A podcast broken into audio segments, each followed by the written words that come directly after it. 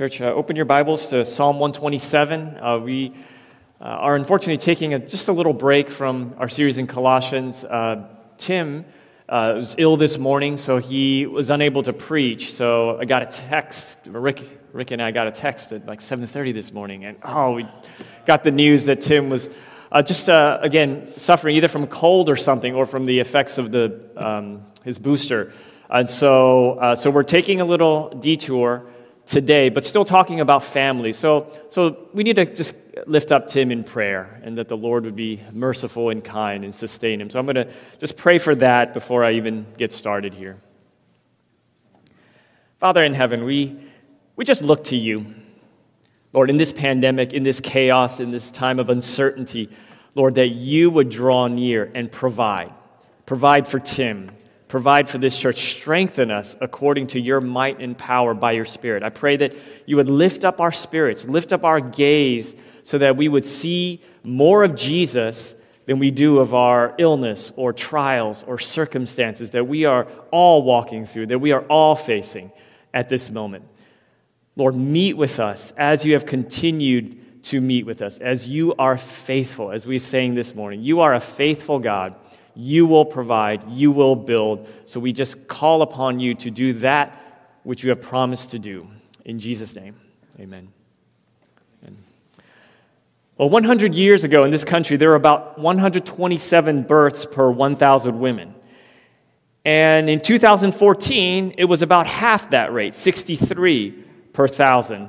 And the pandemic has pushed the fast forward button on so many trends we're seeing right now, such as the use of technology and going virtual. And yes, even the declining birth rate has plummeted even further. I'm a numbers guy, so I love just like studying statistics and data. I read somewhere that a civilization needs a replacement rate of 2.1 children per woman, and we are trending in the United States at 1.7 and declining. In our popular culture, children are often viewed as too expensive or a hassle. And most people would rather spend their time and money on a vacation or a car or a boat or somehow to increase their standard of living. But the irony is that long term, less people in a civilization means a lower standard of living. It means a shrinking workforce. It means lost productivity. And the elderly suffer through reduced pensions and social security payments. According to current trends, one report projected that Social Security could run out of money in as little as 12 years. 12 years from now. I'm so grateful to see families at our church value children and want to grow their families. But we have to realize that this makes us increasingly countercultural. This makes us weird in this culture. Your friends, your relatives, your neighbors aren't having kids. And if they are, it's maybe one or no more than two. But what does God say about children, about families? What does God have to say about stable families, societies, and building a civilization? Let's look to Psalm 127, starting from verse 1. Psalm chapter 127, a song of ascents of Solomon. Unless the Lord builds the house, those who build it labor in vain. Unless the Lord watches over the city, the watchman stays awake in vain. It is in vain that you rise up early and go, to, go late to rest, eating the bread of anxious toil, for he gives to his beloved sleep. Behold, children are a heritage from the Lord, the fruit of the womb a reward. Like arrows in the hand of a warrior are children of one's youth. Blessed is the man who fills his quiver with them. He shall not be put to shame when he speaks with his enemies in the gate. Father in heaven, we pray that you would speak to us by your word. Give us ears to hear, and most of all, faith, the eyes of faith to see our Lord and Savior and to labor in building our homes, in building our church with our ultimate trust in you. In Jesus' name, amen. In this passage, God calls us to, to build, to work, to establish a family, and by extension, the family, the household of God, but trust the Lord as the true builder. God calls us to build, work, and establish, but to trust the Lord as the true builder. The Lord is our true builder. So, we're going to look at three different questions as we think about our home building, our church, even and by extension, our church building projects. Where is your ultimate trust? What is your work ethic? And then what happens in the end? Where is your ultimate trust? What is your work ethic? And what happens in the end? So, number one, where is your ultimate trust? Where is our ultimate trust? Let's think about the different crises we're facing. This pandemic that's now resurging, once again, a third wave, Omicron variant, the death and losses that each of us are experiencing. Maybe you're experiencing a crisis of faith yourself. The pandemic, the isolation, the quarantine have all just compounded our other problems. So it's not just stress or relational conflicts, but stress and relational conflicts during a pandemic. And then the need for all of our families to pay the bills and put food on the table. Maybe it's what I just mentioned the, the fact that Social Security could run out of money in 12 years, and you were counting on that. Psalm 127 speaks to our daily, continual struggles.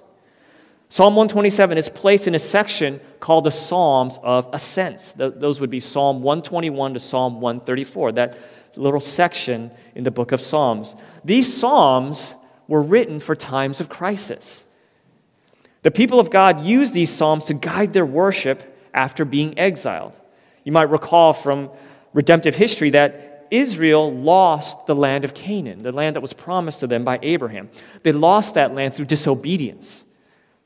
So the palace was burned down, the temple, the city walls, the entire city was forsaken and left desolate.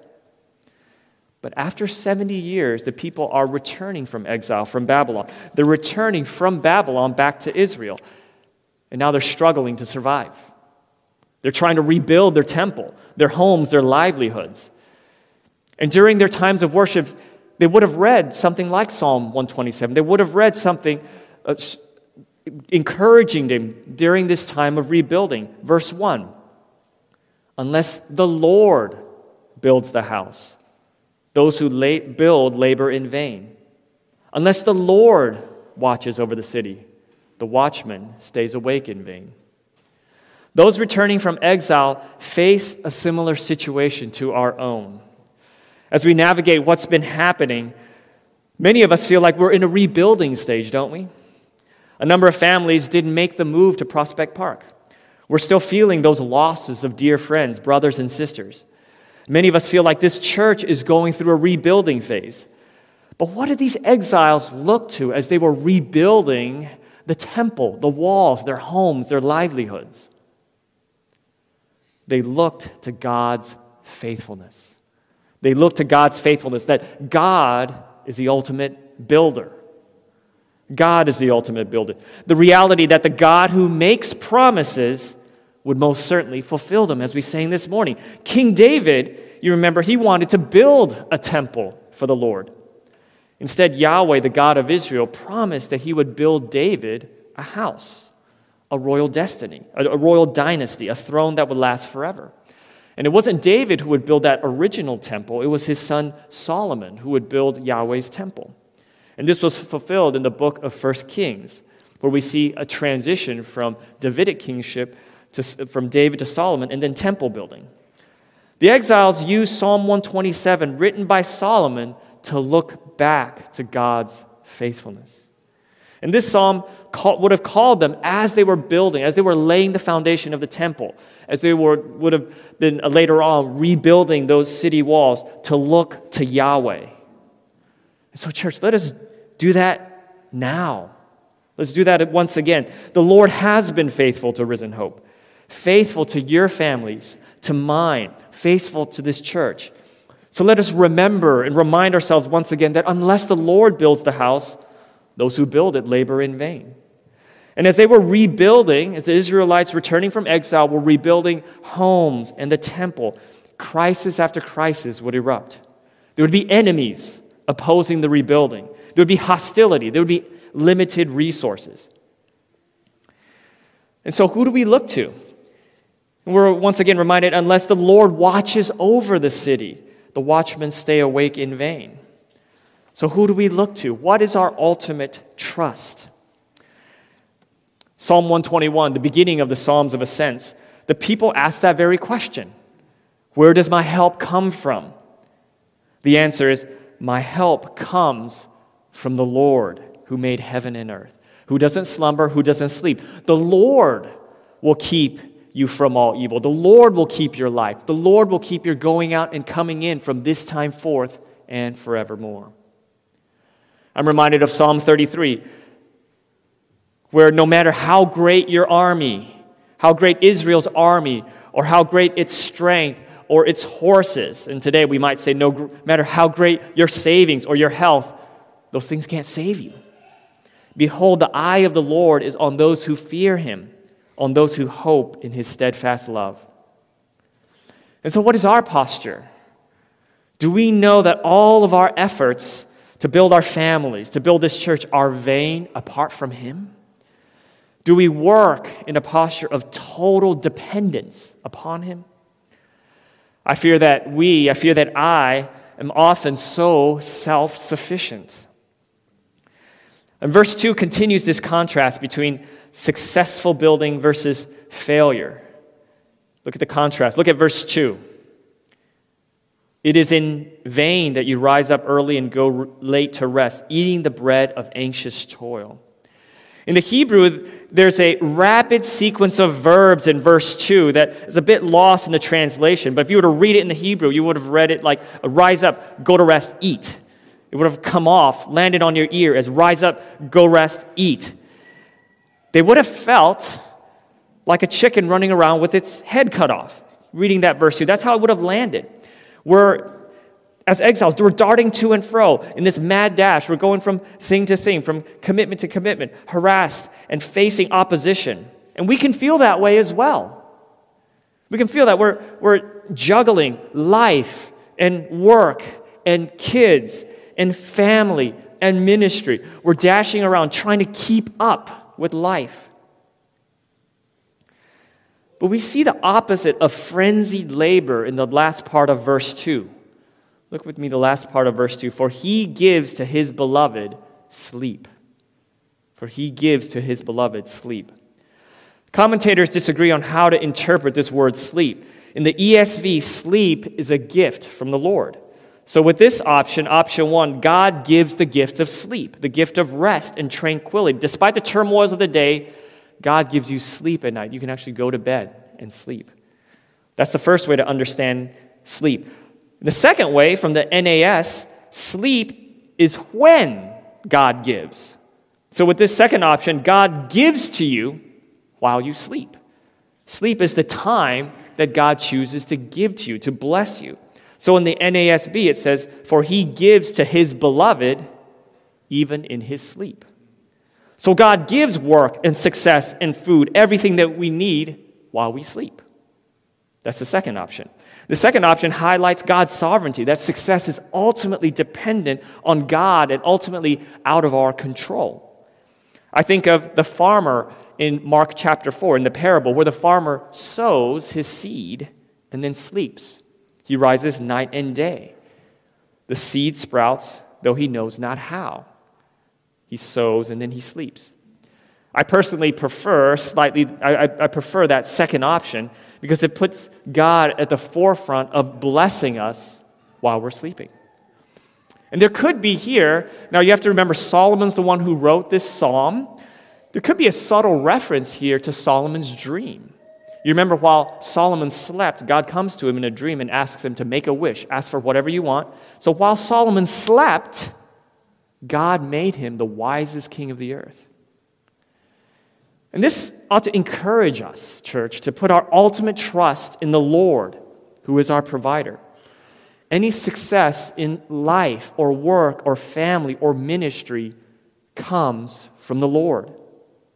John the Baptist said, A man cannot receive even one thing unless it comes down to him from heaven.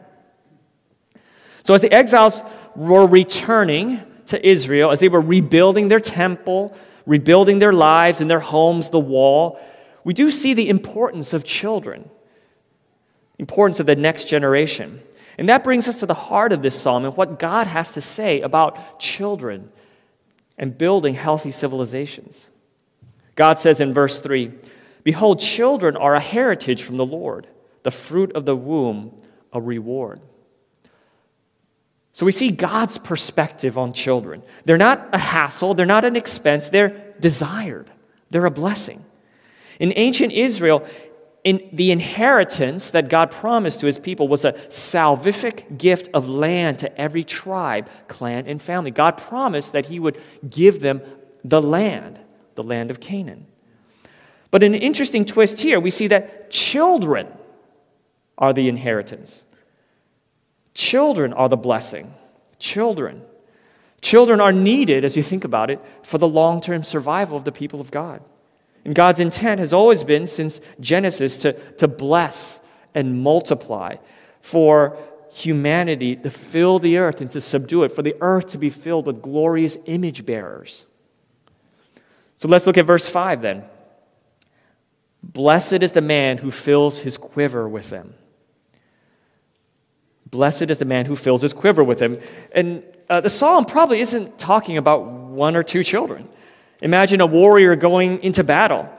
The, the warrior's getting ready. He's not just packing a minimum number of arrows. He's thinking, he's not thinking, I don't want too many arrows. He's making sure he has plenty. I can't help but think of the Marvel superhero Hawkeye, who's a dead shot with a bow and arrow. Every time you see him in a Marvel movie fighting the bad guys, his quiver is full. And so we see this imagery, uh, filling this quiver, fashioning arrows. It gives us a picture of extending our influence, fashioning the next generation. Again, whether the Lord sovereignly appoints you to have one or two or even more children, uh, the principle is that as the warrior launches out his arrows, we extend the reach of the gospel, launching out the next generation of disciples. And we do that by bringing up our children in the instruction and discipline of the Lord. The gospel is about making disciples of all nations, but we must begin in our own home. And I pray that this passage would give us faith, not just to have children, but to train them up, to raise them up, to instruct them in the truths of God's word, in the truths of the gospel. And I want to encourage uh, parents, families, if you're not already doing family devotions, I want to encourage you to prioritize uh, the reading and study of God's word together. I want to encourage you to do maybe something like what Teresa and I do at home, where it's three simple steps, something I've probably mentioned in the past, where we read, pray, and sing. Read, pray, and sing, where we read a chapter of the Bible together as a family. And then we take some time to pray. And then, if time allows, we, we sing.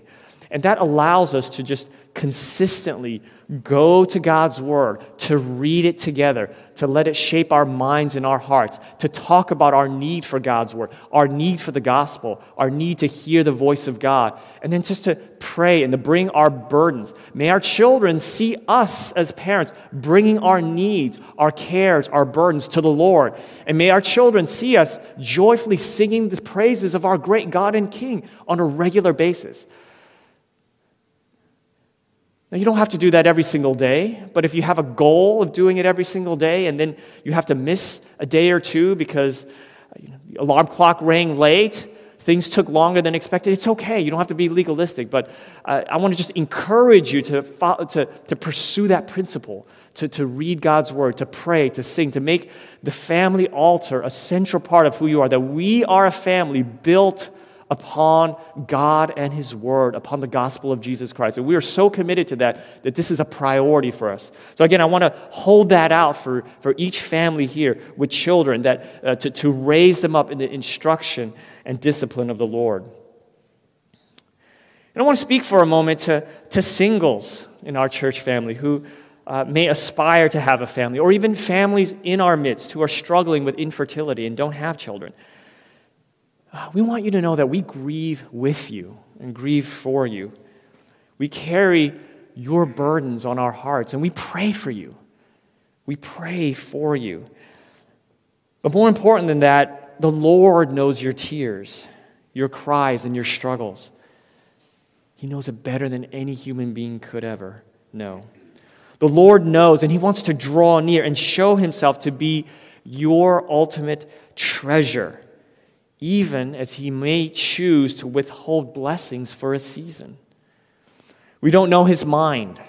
We don't know his exactly how he plans for what he plans for each one of us, but let us trust in his heart for his people.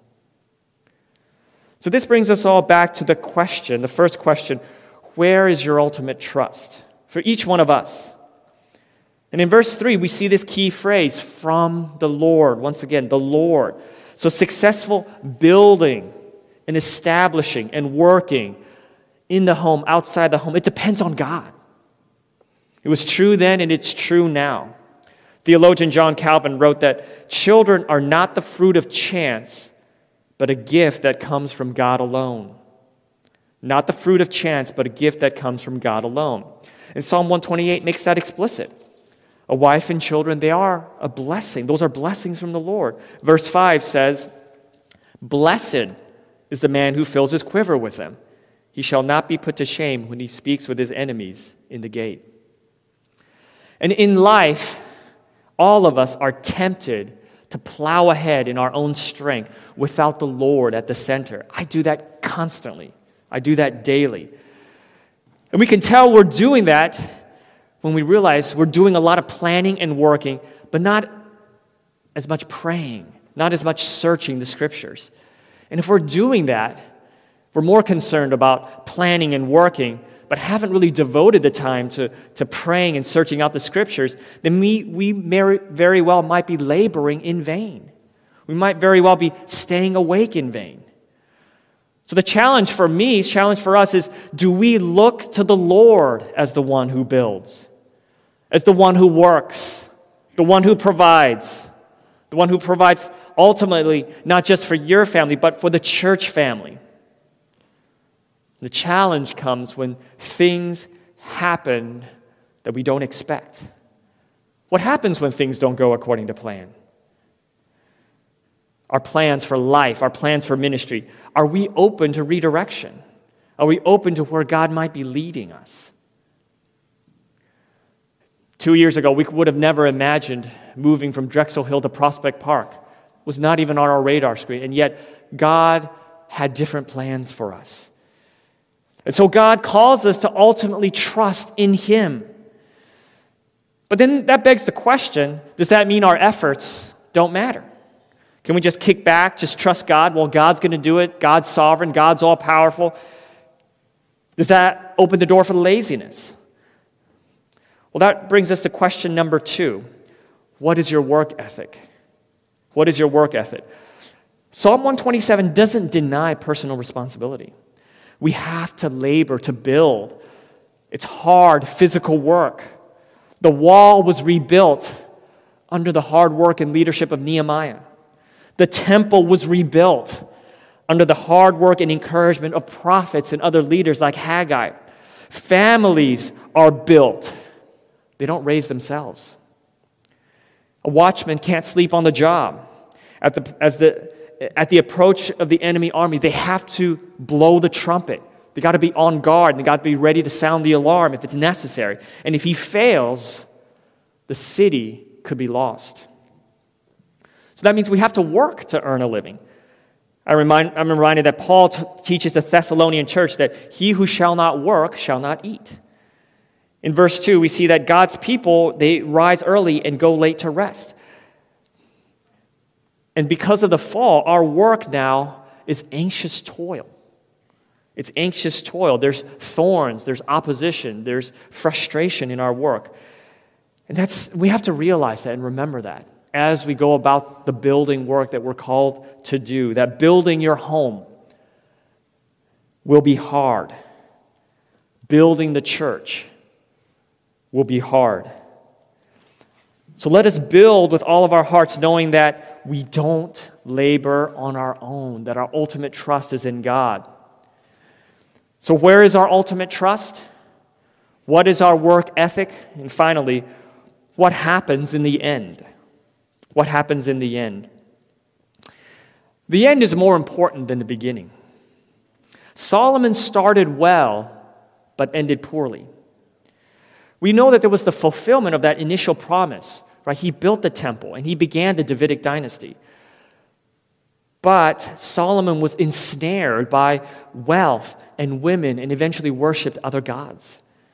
His ultimate trust wasn't in, wasn't in Yahweh, it wasn't in the God of Israel. He worshiped idols. So, ironically, Solomon, who wrote this psalm, ironically, Solomon failed to live up to the very psalm that he wrote. Solomon built and toiled in vain. You remember from the book of Ecclesiastes how he looks at everything he did and he says, Vanity, vanity, all is vanity. He looked at all his projects, accomplishments. They didn't satisfy in the light of death. Well, how about the next generation? Well, Solomon failed to shape the next generation. Rehoboam, his son, was a crooked arrow. He was foolish. It was under Rehoboam's leadership that the kingdom was torn in two, with Israel as the northern kingdom and Judah as the southern kingdom. And Solomon failed to drive away God's enemies. In fact, because of Solomon's faithlessness, Yahweh raised up enemies against Solomon. So we see how Solomon was a failure. And then later on, fast forward hundreds of years later, the returning exiles, they rebuild the temple, but they're but they lament. They lament because many of them had seen the former glory of Solomon's temple, and what they had rebuilt was was, was a shell, was a shadow of the temple's former glory. They didn't see the full glory of God's restoration purposes and promises. Haggai, though, would promise that the later glory of the temple would be greater than its former glory. But even in that, the people of God wept when they saw the rebuilt temple. And so we fast forward as we look at the failures of Solomon, as we look at the failure of the returning exiles, to the good news of the life, death, and resurrection of Jesus Christ, who redefines work. Christ came and he would redefine work. He succeeded where Adam and then Solomon failed. We know Jesus labored with his hands. He was a faithful worker, a carpenter. But then, after he entered into ministry, he cared for his people. He healed on the Sabbath. He, he lived out the life of perfection. And in, in our union with Him, we enjoy that perfection that Jesus labored for. Jesus came to do His Father's will perfectly. Hebrews 3 teaches us that Jesus is the ultimate builder of God's house. And that house is a metaphor for God's people. Jesus achieves success where Solomon and the returning exiles failed. We know that, that Davidic dynasty failed under the old kings. After the exile, after that last king of Judah went into exile into Babylon, no other king would arise until Jesus. Jesus is that restoration of the Davidic dynasty and kingship. And in our union with Jesus, because we belong to Jesus by faith, in the power of the Holy Spirit, in our union with Jesus, we are royal sons and daughters. We are the true beloved, the adopted into the family of God, the new creation. That's what we enjoy now in Christ in a fallen world. And yet we still feel the effects of the fall. We still know it's a broken world. We still feel uh, how often uh, our labors feel like they're in vain. Our work feels like it's in vain. We feel like we might raise our children in vain. There's anxious toil because the entire creation groans. But we must look forward, church. In Christ, His resurrection guarantees our future resurrection and final victory. This life, yes, is filled with vanity and futility, but this life isn't it. We're looking forward to a new body, a final resurrection, the new heavens and the new earth we know that Jesus has defeated all of our enemies once and for all. So then we can say with the Apostle Paul and the prophets, Where, O death, is your sting? Where, O death, is your victory?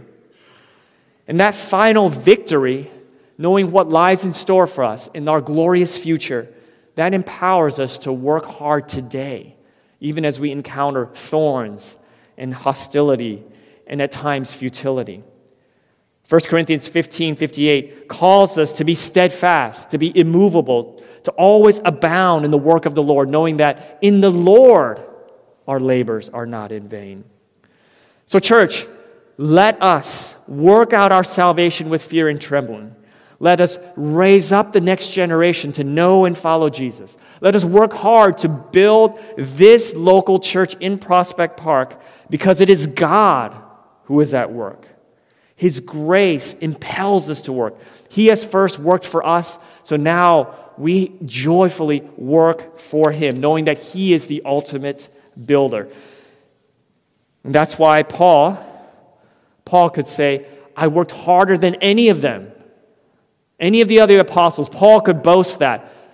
But you remember what he said after that? But it was not I, but the grace of Christ in me. So, church, may that be our aspiration. May we work harder than any of them all, but may it not be I, but the grace of Christ in us, knowing that Jesus Christ is the ultimate builder and his success is ensured at the end. Let's pray. Father in heaven, we are facing headwinds. We are facing trials. We are facing difficulties. Lord, our church is battered and struggling on so many different fronts. I pray, God, that you would assure us once again by your Spirit that Jesus, you are the builder, that the church is in your hands, that Jesus, you have been doing this for 2,000 years and you know what you're doing. Give us the assurance, God, that you, in your sovereignty, have good purposes for your church, for your bride. And knowing those good purposes, knowing your heart, knowing the future, help us to labor hard Help us to work hard. Help us to double down and be all into all that you call us to. In Jesus' name, amen. Amen.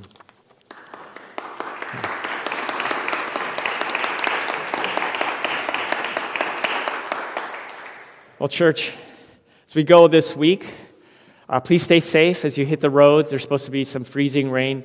Uh, let us be a church of prayer. I want to encourage you, as many as possible, uh, come to our Zoom prayer meeting on Wednesday. Let us show forth our faith through our prayers at home, with our children, together as a church body. Let us be a people of prayer, knowing that God is our ultimate builder. Amen.